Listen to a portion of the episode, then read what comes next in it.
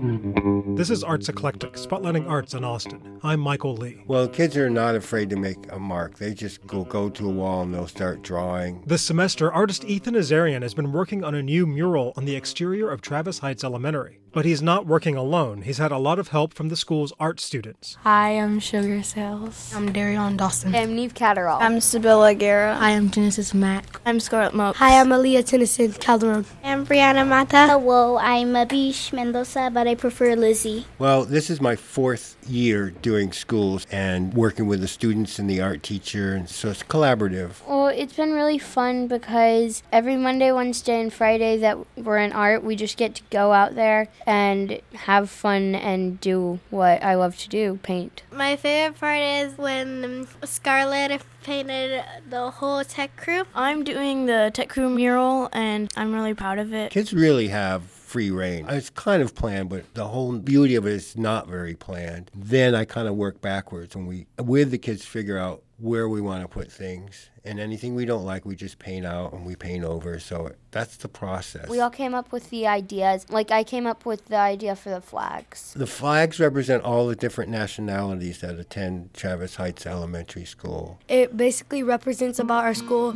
that anybody can come here no matter where you're from. I just want to say that this was really fun because when I grow up, I want to be an artist. I'm really proud because it makes our school pretty.